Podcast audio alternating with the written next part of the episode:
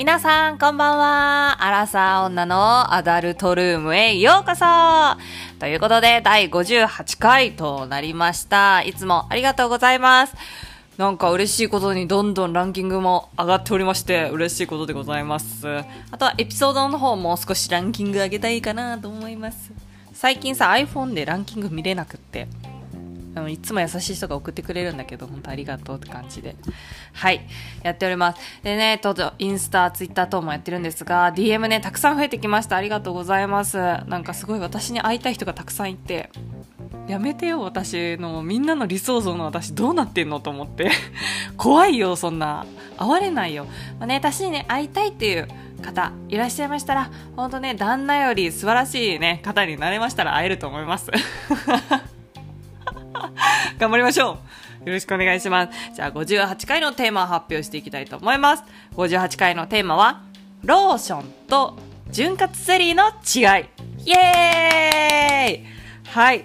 ということで、ローションと潤滑ゼリーは違うんだよというのを、えっ、と、ツイッターの方でね、フォロワーさんからいただきまして、ぜひこれをね、題材にしてほしいと。知らない人たくさんいるんだと。そうなんよ。これ知らない人めちゃくちゃ多いのよ。はい。で、ローションと潤滑ゼリーがそもそもあるのっていうので、えって思ってた人はそもそも知らないわけね。で、多分すべてを、すべてをローションと思ってるタイプの人が多いと思うのね。まあ、二つって同じだと思ってる人が多いんだけど、まあ、そもそも、まあ、ローションっていうと、パッと思いつかぶのは、あの、ペペローションとか。なんだろうあの、ドレッシングの容器みたいな に入っているローション。ドレッシングローション。とかが定番だと思うの。こっちがいわゆるローションっていう、確か今言ってる方。で、これは筒の中以外。体の全身、全身に使えるの。一応塗るのね。膣以外だよ。膣以外。だから、ちょっとなんだろう。AV とか見たら、結構ローションまみれになってる人とかいるじゃないですか。あれが本当ローション。ペペローションとかそういうの。で、体のこう滑りとかが、それ塗るとツルツル滑るじゃん。あれ触られてもマジ気持ちいいのよ。本当あれ本当気持ちいいからね。あれでなんかおっぱいとかテレテってしたらもう、テテテってなっちゃうから本当におすすめだよ。で、であれがいわゆるローションと言われるもの。で、潤滑ゼリーっていうのは女性とかがちょっと濡れにくい。体質的に濡れにくい人とか本当にたくさんいるからね。人とかまあうんそうだね。で出ない出にくい。人っていうのがスムーズに挿入しやすいように、まあ、膣の中にも入ってもいいようなように作られているもの。に使う。だから性交痛を和らげるとかやっぱ痛いっていう女性とかいるのねほんとたくさん。だからそういうのを和らげるもの。だから膣の中にも入っても OK なのが潤滑ゼリーでございます。これ2つの違いがありますね。でね、トロトロなんよ。どちらもローション、ゼリーっていうぐらいだから。トロトロだからどっちも同じって、同じように使えるって思ってる人本当に多くてね。はい。これ絶対にね、ダメ。ねえ。でね、旦那、結構男性もね、間違ってる人本当に多くて。え旦那もそのパターンだったのよ。ま旦那様はちょっと、あのー経験としてはすごい少ないのね。私めちゃくちゃ多いんだけど。多くても分かんないぐらいだから。女性としてあんま分かんないぐらいだから。だから、男性が間違ってね、そういうのを強要された人としても、女性とかは違うよって言えないといけないから、知識として持っとかないといけないから、あれなんだけど。で、まあその、旦那とね、まあいろいろそのけ、なんだろう、付き合って、うんぬんちょっと経った後に、なんか、こういうのがあるみたいな感じで見せられたのがペペローションなわけね。で、それ何に使おうと思って買ったのみたいな言ったら、その、一人暮らししてたんだけど、旦那が。だから、なんか、一人暮らししてたからこそ、もし、女性とふんぬんがあれば、これを使おうと思ったとか言うのよ。で、でえ、どこに使おうと思ったの？って言ったら、あ、普通に挿入するときに使おうと思った。ちょっと待ったーみたいな。ちょっと待ったーみたいな。それは違うよみたいな。使い方は間違ってます。え？って言って。旦那もどういうこと？って言って結局私が説明して、これはこうだよ、こっちはこっちがローションは全身使うものだよそうやってあなたが思ってる挿入で使う方は潤滑ゼリーいわゆるゼリーと言われるもんだよ違うよって言ったんだよあそうなんだっていうので男性もやっぱり知らない人本当に多いのね。でこれなんでじゃあ膣内に入れたらいけないとか入れていいとか結局一緒じゃないかとか思われがちなんだけどこれあのー、ゼリー。ゼリーじゃない。えっ、とローションね。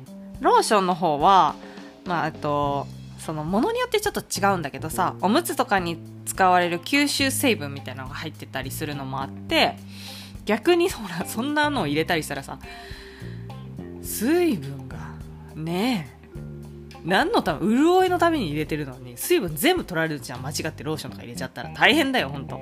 だしえっ、ー、と体外にね排出されにくいのねローションというのは入れてしまったりしたらね。